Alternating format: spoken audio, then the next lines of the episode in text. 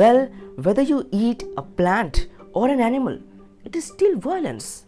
There is substantial documentation today to show that plants are just as sensitive.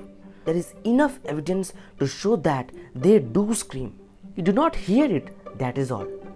Among the trees, let us say there are a thousand or ten thousand trees here, and an elephant came and started eating the leaves of one tree. This tree will immediately send messages to all the other trees of its species that is being eaten like this. Within minutes, if the elephant goes to the other trees, all the trees would have produced a certain amount of poisonous material in their leaves. When the elephant tries to eat the leaves, that they taste bitter, so it will not eat them. They are that sensitive. Whether you pluck a fruit or vegetable or cut an animal and eat it, everything is cruel. It is just that we must do it with some sensitivity, only to the extent that is necessary. You should drop this idea of being a foodie. We must all eat food, otherwise, it will be cruel to our own body.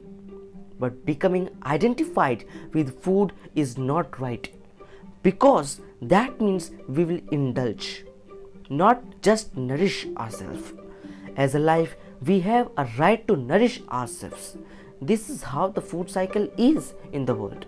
But we have no right to take another life wantonly just for pleasure. We have no business doing that. We have every right to nourish this life, but we have no right to enjoy taking another life.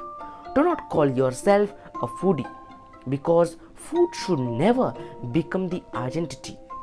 We will eat whatever we have to eat in the given moment for survival and nourishment. Now question is why be vegetarian? When your survival is under threat, your entire life becomes about survival. But once survival is taken care of, now you wonder what is this all about? Because when survival is in question, it looks like everything is going to be great when your survival is fulfilled.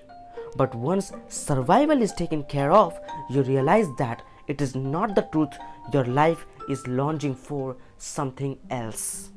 In India, survival was very simple and easy. This was a rich land and people survived well. Because of that, they started looking inward, and nearly 70% of the country's population was always actively spiritual. Turning inward was an important part of their life. Because of this, when they turned inward, they realized that what they eat matters. If you just want to be all beefy brown, then you can eat a lot of meat and just grow muscles and fight with each other. But if you are looking at how to become sensitive to life and be able to perceive things beyond what is considered normal perception, then what you put into this system becomes very important. Those who observe the nature of their own bodies naturally became vegetarian.